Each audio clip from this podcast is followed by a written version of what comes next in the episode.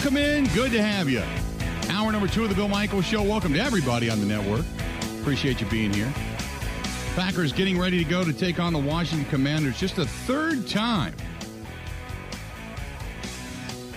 Packers are playing three straight games on the road. The first game between Green Bay and Washington took place in 1932, by the way. I don't know if that means anything to you. I don't even know if most of you probably weren't even alive then. I know I wasn't. So who cares? but there you have it. Uh, let's do this. Let's bring in Mark Schofield, uh, our buddy from SB Nation, joining us uh, on the hotline. Mark, how you doing, pal? I'm doing well, Bill. How are you doing today, buddy? I am good. Uh, you tell me, outside looking in, what you make of this Packers. Uh, t- we'll just say team in general at this point. Yeah, I mean, I, I think at this point you have to say it's time to hit that old panic button. Um, and it's it's both sides of the ball, really. I mean, you look at that game against New York, you know, struggles to finish drives, struggles to maintain drives, struggles to generate explosive plays. And then you look on the defensive side of the ball, struggle to get off the field, struggle to stop a, a Jets offense. And, you know, with respect to that game, I think that Jets defense obviously has some talented players. Sauce Gardner is emerging as – an elite level corner already just through six weeks of his NFL career. So you might anticipate some struggles on offense, but you know when you're on defense against Zach Wilson and company, you're not expecting that offense to put up points. You know, you're expecting that defense to sort of carry the day, and that's the theme going into this year that you and I talked about even in the summer was if it takes this offense time to figure things out, if it takes time for Rodgers to get on the same page with these new receivers, these rookie receivers, this is a defense that's going to be able to get stops, gives them sh- some short fields, give them opportunities to instead of needing to put together a 12 play drive, it's just, hey, we got you the ball midfield. You're almost in field goal range now. You can get some points that way. That this defense is going to be able to sort of carry the weight, and that hasn't happened. And so I think you, you look around and it's yeah, it's it, it's probably panic time now the saving grace might be it's not Halloween, so it's still early. You get a Washington team this week that eh, we all know what's going on in Washington right now. And the NFC at large doesn't look to be all that great anyway. So there's time to figure things out. But yeah, some some changes need to be made here. The uh, the Pat you talk about the Packers defense. I want to start there. Their their ability to stop They're on their 26th in the National Football League right now, 26th worst, and they've given up seven rushing touchdowns so far this season. What I mean, this was supposed to be a defensive front that was fortified, picking up Jarran Reed and obviously Kenny Clark and filling the bill with the linebacking core. Quay Walker is not a run stuffer by any stretch of the imagination, and I understand that. But is it just as simply as simple as saying Quay Walker's not filling the bill? I mean, I think that's part of it. I, I think, you know, in this world we're living in, teams are finding more and more effective ways to run the football as defenses lean into the two deep safety looks. And you're seeing teams across the league find ways to generate yardage on the ground. But where the Packers are right now, that's a problem. You know, if you're sort of bottom of the barrel when it comes to stopping the run, you're going to see teams run the football until you can sort of figure it out. I think you know, Walker is certainly part of that. I think what teams are doing on the interior, getting some push, getting some doubles on the inside. You know, you need other players to sort of step up. You need linebackers. You know, if you're kept clean because of a double team at the point of attack and the defensive line, and you're clean as a linebacker, you've got to find a way to make plays. And so I think that's something that I'm going to be watching from this Packers defense going forward is, you know, can they get linebackers and those second level defenders to stop the run? Because – looking around the league generally, the last thing you want to do is really lead into single high coverages to bring that safety down because you're so afraid of stopping the run right now. You can't do it with the front you have. That's when def- offenses are going to take to the air. That's the sort of push and pull we've talked about. If you want to stay in too high, you got to be able to stop the run. And if you can't stop the run that way, and you start spinning that safety down, almost exclusively playing single high, that's when teams are going to attack you deep along the outside. It's amazing because the completion percentage against the Packers defense is over 70%, albeit they've given up the least amount of yards through the air over every defensive team. So they're number one against yards. They've only given up four touchdowns, but they only have one pick, one turnover. But quarterbacks are completing 70% of the, the passes against them. Meanwhile, their run defense, they're 25th. They've given up seven touchdowns on the ground. They're 22nd in yards per carry at 4.9, and they're 26th in overall yards. It, basically, if you're going to win, just run the ball against them, and they can't stop you, right? Yeah, and you know that gets us to the tension, right? Because you're giving up you know, when you're in too high, you might be giving us some stuff underneath, but you'll take that to prevent the explosive plays. But if what happens is quarterbacks are going to hit for you know 70% of their throws because they're attacking you in the soft spots underneath, and then they're having that kind of success running the football. You know, you add those two things together, and it's not hard to see where your response might be if you're a defensive coordinator. It's well, we can't stop the run of these light boxes. We're going to start crowding the box, also constrict some of those throwing lanes, which might take that away, but then you might start giving up those plays deeper downfield in the passing game. Like that's the sort of tension that's that's happening right now with this Packers defense, and this is what they have to figure out. Are they going to continue to sort of eliminate explosive plays, but give up the stuff underneath in the run game, or are they going to start forcing the issue near the line of scrimmage, perhaps exposing them to, to deeper plays downfield and more explosive plays downfield?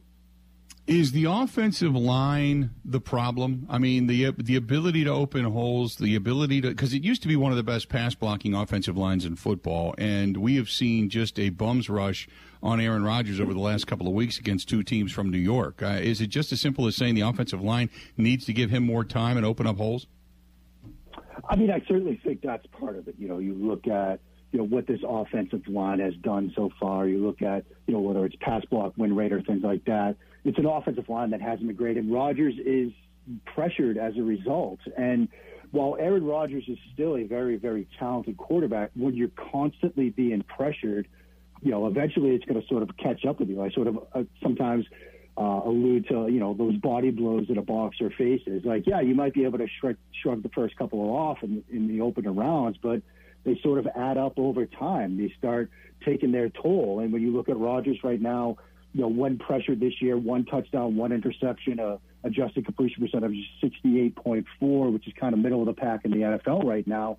You know, with Aaron Rodgers and the talent he has, you'd like to see those numbers a little bit higher. That pressure is starting to sort of add up. But, you know, that's perhaps the main headline with the offense. And I think a subset to that is can they generate explosive plays without RPOs, without some of the two back packages that they've used? Can they find different ways to do it? Uh, my colleague over at SB Nation, JP Acosta, wrote a great piece about the Packers and the Bucks and whether we should be worried about those two teams. And one of the things he said is, look, this offense right now feels like Miami's last year, which, as we all know, heavy RPO, you know, was all schemed up. But when it was just sort of a straight drop back, trying to create explosive plays downfield, that's when it sputtered. You get that same feeling right now watching this Packers offense.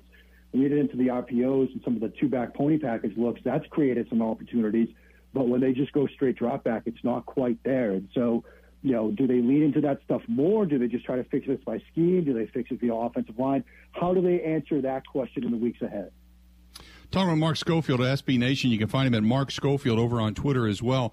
The uh, the contenders and pretenders in the NFC. We know Philadelphia six and one, very good. The Giants at five and one. Do you still do you believe in that five and one record? I, Bill, I think it's a little bit thin because through six weeks, they played teams with a combined record right now of 16 and 19. They get Jacksonville and Seattle the next two weeks, teams with a combined five and seven record. And so, up and through their bye, which is you know three weeks from now, they'll play teams that are combined 21 and 26. And so the record, yeah, five wins, and they could be seven and one headed into their bye. That's great. After their bye, though, they get Philly twice. They get Dallas, who's currently four and two. They get Minnesota, who's sitting there at five and one. So the records of the teams that they play after the bye, at least right now, is 30, 20, and 2. So it's going to be a completely different situation for them coming out of this bye week. And so I'm sort of reserving judgment on the Giants. I think a lot of what they've done to date is take advantage of this part of their schedule. If we get into, say, November out of their bye towards Thanksgiving and they're still winning games, then I think it's time to believe. But I want to see it against, you know, more difficult competition than what they faced so far. Then you got the Cowboys and uh, Cooper Rush. I thought, you know, for all the discussion about whether or not there'd be a quarterback controversy, put that aside. I think he did a fantastic job to keep him at four and two. If you would have said if Dak Prescott went down in week one and he was going to be four and one overall, I think you'd have taken that, right? Absolutely. I think if you're a Cowboys fan, you would have taken that in a heartbeat. And you know, I know Jerry Jones got a lot of pushback when he said, you know, hey, I'd love to have sort of a quarterback competition discussion uh, when Dak's healthy because of the way Cooper Rush has played. But I think what he said is right in the sense that the fact that Cooper Rush, you know, four and one while he was the starting quarterback, that let them be patient with Dak Prescott. They could take their time bringing them back. They didn't have to rush him back. They could let him get to 100% or as close to it as possible, which is huge because as we saw last year with Russell Wilson, he had, you know, the hand injury. They rushed him back quickly and he took him like three, four weeks before you could tell that it wasn't bothering him anymore. Rush's performance was exactly what the Cowboys needed. They could be patient with Dak you know, yes, they lost Monday night, and like you said, you know, any sort of idea that this was a true quarterback controversy probably got put to bed around, you know, 9:30 on the East Coast that night. But I think beyond that, though, it gave them the time to let Dak heal, stay afloat, and now look, you, with that defense, you get a healthy Dak. Wouldn't surprise me to see Dallas put together a little run. Uh, are the Minnesota Vikings for real? I, I'm still hesitant. I'm still very hesitant, though. And I know I've been hesitant saying the Vikings are real basically all summer long through the start of the season. I sat down this week with every intention of writing the, hey, it's time to take the Vikings for real piece. I was studying their offense. And I just, I just couldn't piece it together because I couldn't quite believe myself that oh, there's something here. You look at some struggles on offense in the second half of games, struggles on offense against the Dolphins, you know, after they got out to that lead. It's a situation where similar to the Giants in a sense. I think some of what they've done is a reflection on who they've played. Um, I think there's talent there, but I want to see this sustained beyond the first six weeks of the season. So I'm not there yet with Minnesota. I know there are people that are, that are there with Minnesota, but I'm still not buying. The other teams that are three and three, the Buccaneers, the Falcons, the 49ers, the Rams, the Seahawks, who's real? I, I don't know if any of them are real. Bill. I, I really don't. I mean, I think the team that probably has the best chance to be real is, is Tampa Bay, just because you know I, I still it's hard for me to count out Tom Brady. You know, I know that team has sort of been up and down. They're three and three. There's struggles on offense, but then he still had some throws Sunday where it's like, yeah, this is Tom Brady. He's still so good at what he does. Yes, they lost to Pittsburgh in a game that I don't think anybody picked you know, when they were making their picks going into this weekend. But it's hard for me to count that team out. Atlanta's interested because they're doing it largely via the ground game. How sustainable is that over the next couple of weeks of the season? Teams are eventually going to start figuring out what they do on the ground, and I don't think Marcus Mariota at the point is where he can sort of throw that team to victory if he needs to you know, I feel a similar way about San Francisco. We know what they are and what they are not. We know what Jimmy Garoppolo is and is not. And so, I, I the, the Tampa Bay Buccaneers out of that cluster of three and three teams are the team that I still believe in the most. Great stuff as always. I appreciate it. Real quick, best team in the AFC is it still between the Bills and the uh, and the Chiefs, or is there another team there that you would say, okay, that team's going to be in the mix as well? Yeah, I mean, it's still between those two teams. Those two teams look sort of light years ahead of everybody. I got some questions about Baltimore right now and finishing games. You know, maybe keep an eye on New England. It seems like they're figuring some things out out in New England. Uh, they've been doing it the past couple of weeks with a third string, you know, rookie quarterback. But Buffalo and Kansas City, they still look like the two best teams in that, in that conference. Great stuff, Mark. I appreciate it. We'll talk again next week, okay? Sounds great, Bill. Thanks so much. Have a great day. Th- Thanks, pal. Appreciate it. There you go. Mark Schofield, SB Nation. That's where you can read his stuff. Good stuff from him. And a great breakdown of the Packers. It just, uh, he's right, man. There's, there, there's, there's no question. The statistics don't lie. And I know they always say statistics are for losers, but they can't. The, the Packers are woeful at stopping the run right now. And their defensive prowess when it comes to the secondary is good they're not giving up a ton of yards, but still completion percentage is high. Why? Because the underneath passing routes are wide open on a consistent basis. That's the reason the completion. Per- they're still one of the best in the league at, at not giving up a ton of yardage. They're number one, but quarterbacks are still completing 70% or better against them because everything underneath is open. And they're being able to, they're not playing any press man. That's an indicator of that. So the defense on its heels, on its heels, on its heels, gets off the, the, the, the field for a majority of the game, and then when it counts the most, all of a sudden they don't flip the switch to be able to go play press man and get up in anybody's face. They just don't do it.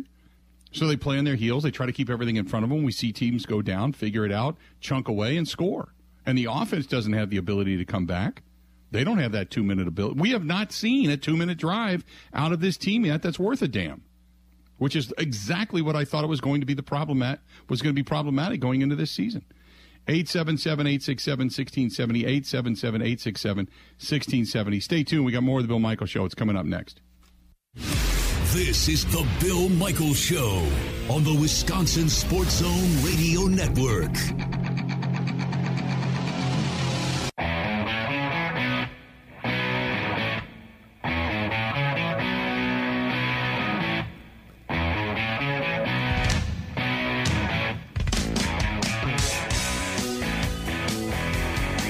Welcome one, uh, welcome all. Good to have you. Bill Michaels Show. We continue on this portion of the program brought to you by our friends at Kwik Trip. Love Kwik Trip. Going to be stopping there today, as a matter of fact, on my way out to uh, Joe Mama's because uh, I got to get some gas.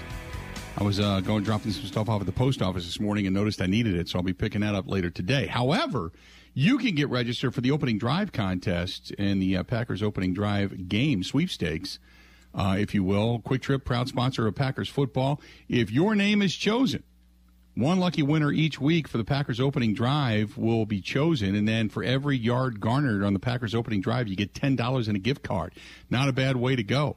And if they score, you get up to five hundred bucks additional. So you're hoping for the Packers to go down, drive it right down, put it in the end zone, and be good to go. That's all from our friends at Kwik Trip, proud Packer supporter. And if you're going to be doing some tailgating, if you're going to be picking up things quickly like butter, bread, eggs, milk, you name it, they've got it. Good stuff over there at Kwik Trip. And uh, there is nothing that uh, I could want in my life that they don't have. I love it. I love our friends at Kwik Trip. Appreciate it very much. Uh, let's do this. Let's bring in our buddy Mike Renner from Pro Football Focus. Interesting piece on Aaron Rodgers and whether or not this offensive uh, unit for the Green Bay Packers pushing a panic button. Mike, how you doing? I'm doing great. Thanks for having me back on. Absolutely. So, uh, you, I guess we're pushing the panic button at this point in time because I don't see Davante walking through that door anytime soon. Yeah, I, I don't think it's a panic button on the whole season, but I do think it's a panic button on this offense. Right. I, I do think that the offense that we've come to know in the Brett Favre, Aaron Rodgers era, I just don't think it's going to be walking through that door. And it's kind of a twofold thing. It's one, the talent. I mean, this is a, I think, pretty objectively the worst group of receivers they've had since you know that I can remember since the '90s. Maybe you know, it's just it's not a good collection of talent there that they have at the receiver position. And then two, it's kind of the way the game's gone, um, the way defenses are not playing these you know elite quarterbacks in the NFL. The rise of these two this two high stuff, the cover four, the quarters coverages, the cover six, the quarter quarter half stuff that really put the cap, really makes you be perfect in the passing game. And it's hard to be perfect when you don't have, you know, when you have one, two rookies, you know, as two of your main targets, uh, and two, just not talent that's winning consistently at the receiver position. So I think that's uh, was the gist of the article and why I am, you know, worried about the Packers offense. The, let's start with the offensive line. They got dump trucked on Sunday, and I don't know if it's just people playing out of position. We've been thinking about Elgton Jenkins being a better guard than a tackle. David Bakhtiari being eased back into the situation. Uh, we saw Jon Runyan, Royce Newman. I mean, numerous guys that got pushed around. Is it just as simple as saying if you give Aaron Rodgers more time, more guys are going to get open? I, don't think it is because I mean, honestly, that, that was the worst. Obviously, the offensive lines looked all season, but it, that hasn't been. If you look at their sort of pass blocking compared to the rest of the league, they're still a top ten graded pass blocking offensive line for the PFF grades. Like they, the rest of the games, they were fine, and it, they still weren't 200 points. You know, so like that right. was kind of a one-off. I, I am worried, you know, about the offensive line, but I do think they have answers, right? I, I do think if they kick Elgton Jenkins in the guard, you can get Yosh Nijman on the field and sort of alleviate some of the issues that have been uh, plaguing them. Like this is still a good offensive line. That more was to me just an anomaly. Is it partially play calling? The fact that they are not utilizing the weapon that is Aaron Jones. I mean, only three carries in the first half of that game. I, I, it leaves you scratching your head, doesn't it? Yeah, that one was weird. I, I thought he was better suited to attack this Jets defense than AJ Dillon was, but then obviously they're featuring Dillon heavily in that game. that one's head scratching.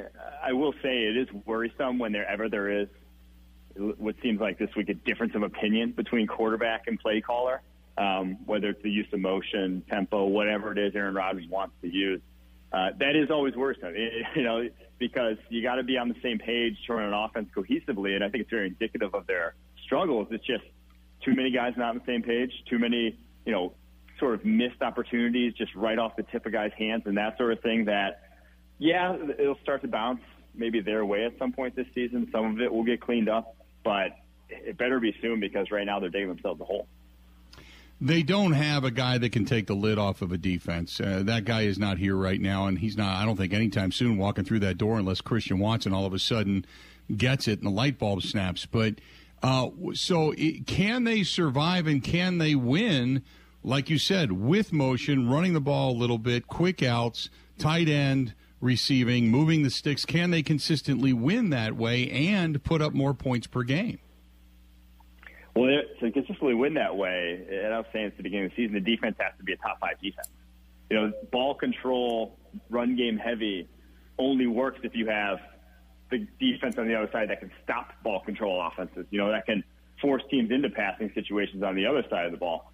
Um, and right as of right now, like they just don't have that. Their run defense has been a sieve. So that's the worrisome thing. It's like this could have worked. It could have all been cohesive and led to a lot of wins. It can lead to that but just the defense better be dominant, and they're just a little behind probably what a lot of people expected in terms of performance so far this season. As far as offensive turnaround, like yeah, I could see this ending up an average offense by the end of the season, but if you just objectively look at their talent level compared to the rest of the league, it doesn't look like the top ten offenses. You know, top ten offenses don't have one receiver better than what the Packers are throwing out. They got multiple guys that are better than you know Allen Lazard, who's the de facto number one in Green Bay. So that to me is the biggest problem still facing this team. And yeah, I believe in Aaron Rodgers to change things around, turn things around, play better than he has of late. But I don't think it's ever going to look like MVP Aaron Rodgers. So I want to go to something you said about the ability to stop the run. This year they bring in Jarran Reed. T.J. Slaton's a big 320 plus pound body. Devonte Wyatt was supposed to fortify the defensive front. Kenny Clark has been a, a Pro Bowler. Dean Lowry, he's on again, off again at best. This was supposed to be a better team at stuffing the run. What do you see as the problem and the inability for this team to be better up front? Well, one, they're kind of thin along the D line, uh, especially at edge in terms of guys getting on the field that you'd like to play the run. So you're playing Kenny Clark a ton of snaps, right? He, you rather him not have that massive a workload. He's just going to be fresher and be better in the run game if he doesn't have to play that many snaps uh, that he's played so far this season. And then after that, I mean, a rookie at the second level, Quay Walker's been been a liability. You know, he's been sticky. You know, offensive linemen get their hands on him any way they want to at the second level. So that's not good when you when you think about that they're trying to stop the run with light boxes. That's the way the world in the NFL today. You better have linebackers that diagnose and can see things uh, quickly. So they just got to try something else. I think the talent's there. They just can't play this hold your gap, try to play two gaps. They got to get a little more aggressive in the run game, get guys coming downhill a little bit more, try to get some negative plays as opposed to this kind of bend don't break from the run game that has consistently broken that we've seen. Yeah, and, see, that's exactly what I was saying. When you look at the completion percentage of quarterbacks throwing 70 plus percent at them, but then again, defensively speaking and, and uh, yardage wise, they have the least amount of yards given up via the pass. But on the other hand, quarterbacks are completing passes against them and they're moving the chains. The the whole thing about not pressing, playing this soft zone, playing back, it's kept the defense on the field, in my opinion. Is that right? I do think so, and it's it's kind of you can play that way if you know you can stop the run. You know, you can allow four or five yard completions if you know that that next run's only going to go for one or two yards. Well, the thing is, they're giving up these five, six yard completions, and then the run's going for five or six yards, and then they're doing it again, and it's like you're beating your head into a wall because it's the same story, different game, sort of thing. So uh, that's probably the most frustrating thing is that the lack of change is the lack of, and obviously they didn't lose this Jets game because of their pass defense, but the lack of uh, anything different trying to play this run. They're trying to stylistically when obviously the results aren't there with whatever style they're trying right now. Talking with Mike Renner, Pro Football Focus at PFF underscore Mike is where you can find him. Uh, let's go back to the offense for a minute. Um, Aaron Jones, AJ Dillon, AJ Dillon not racking up the yardage the way you might think he would, uh, but Aaron Jones still their best weapon. Is is I, I know they ran a lot of two back sets early on, and it seems like they've kind of gotten away from that. And then the success of continuously running shotgun seems to be decreasing. Uh, so far this season, they've run 191 plays under shotgun or out of shotgun, and only 35 under center. Is that problematic as well? I, I mean, that's kind of that's what Aaron Rodgers has to do to do a lot of the stuff he does at the line of scrimmage, right? With the quick passes, the RPOs, the wide receiver screens that they lead the league in right now in terms of wide receiver screens. I believe that they're just throwing a ton of quick game to try to alleviate the fact that you know they they can't really they don't have any semblance of a downfield passing game. So under center versus shotgun, I'm not sure you're ever going to see them go back to any under center routes. I just think the game's not trending that way. Uh, and again, like a lot of the passing game is predicated on shotgun stuff. So this is kind of what they've been doing in years past, and it just looks a lot different when you don't have the one guy that defenses have to worry about. It's probably the biggest thing. Is the biggest difference. Is there a guy out there because there's been a lot of talk about trades? Is there a guy out there that you think would make sense and really help this team? Chase Claypool is the one that's gotten floated around the Pittsburgh Steelers wide receiver, and I can't help but think that that's probably the one guy that I would point to as well. Um, just from a speed perspective, low four fours, big bodied wide receiver. Obviously, Rodgers uh, has loved that over the course of his career. Guys with big catch radius, the back shoulder stuff. Claypool can do all of that. So he immediately gives you a downfield threat, immediately gives you another big body uh, for the red zone and stuff like that that Rodgers has been so successful with. So I, I don't think there's, you know, it's always difficult to add a guy mid-season, but if you know you're the Packers situation where you're at with Rodgers' deal right now, with you know after he retires, it's basically over from a cap perspective because he's still going to count so much in your cap. You got to move some chips to the table. You know, you got to maximize this window. So I, I know they've never done it in years past, but would not surprise me if that changes here uh, at the deadline. Is there a value that you believe Chase Claypool would pull in? I don't think the Steelers would ask for too much, right? They're so bereft of young talent at the moment. They obviously realize they're not going anywhere this year. Uh, and they have a stacked wide receiver room now with the addition of George Pickens and with Diontae Johnson getting a new contract to where that's an expendable piece. So first round pick, I don't think it's going to take. I think it'd probably be a second and a fourth, maybe something in that range. Uh, for a guy like Chase Claypool, who you know hasn't had a thousand yard season, but obviously wasn't working in the most high level passing offense last year, so still young, still a year left on his deal after this, to where uh, I think that probably is what he ends up or would end up getting moved for. Great stuff as always, man. Mike, I appreciate it, uh, and we'll talk again real soon, okay? For sure, Bill. Thanks so much for having me on. Have a good Thanks one. so absolutely. Thanks so much. There you go, Mike Renner, Pro Football Focus. Good stuff from him. So Chase Claypool uh, would be the guy that uh, maybe would draw some interest. I just retweeted it that uh, that apparently there is that uh, that multiple NFL executives believe that the Steelers are willing to trade Chase Claypool. Um, so we'll wait and see if that actually materializes or if there's something else out there. Uh, but I let me say this, um, and and you tell me if your thinking is correct along mine or not. Okay, if you make a deal, if you make a deal, it is for a real wide receiver. And I'm not talking about some second level guy that's better than what you have, but still not a number one. You know what I mean? It's for a real wide receiver. So when you get Sammy Watkins back, when you get Christian Watson back, when you get Randall Cobb back, you've got three or four names of ilk that you would have to pay attention to if you're a defensive coordinator. Sammy, Sammy Watkins better as a two than he is a one. Randall Cobb better as a three than he is a one or two. Better in a slot. Better in a breakdown. Romeo Doubs, Christian Watson, they're still both learning. But if you can put a guy alongside Watkins and then opposite, say, Christian Watson, who can get downfield with that take the lid off type of speed and work it in to where eh, you don't have a ton of trust, but at least you got some ability to take shots, you got to find that guy. Don't give me another, and no offense, but don't give me another Sammy Watkins. Don't.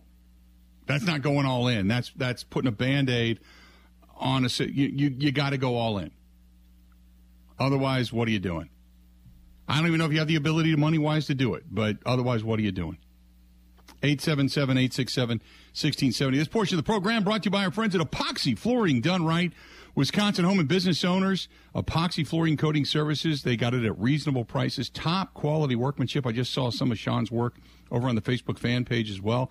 Colors, finishes, they can even paint the room that you're in.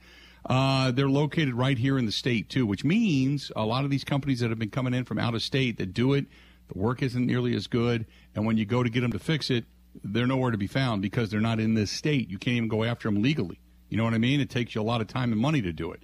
So get a guy from right here in Wisconsin. That's our buddy Sean. EpoxyFlooringDoneRight.com. Call him uh, 262 443 2852 from Green Bay to Milwaukee to Madison, everywhere in between. EpoxyFlooringDoneRight.com. That's EpoxyFlooringDoneRight.com or call him 262 443 2852. More of the Bill Michaels Show coming up next. Ready? This is the Bill Michaels Show on the Wisconsin Sports Zone Radio Network.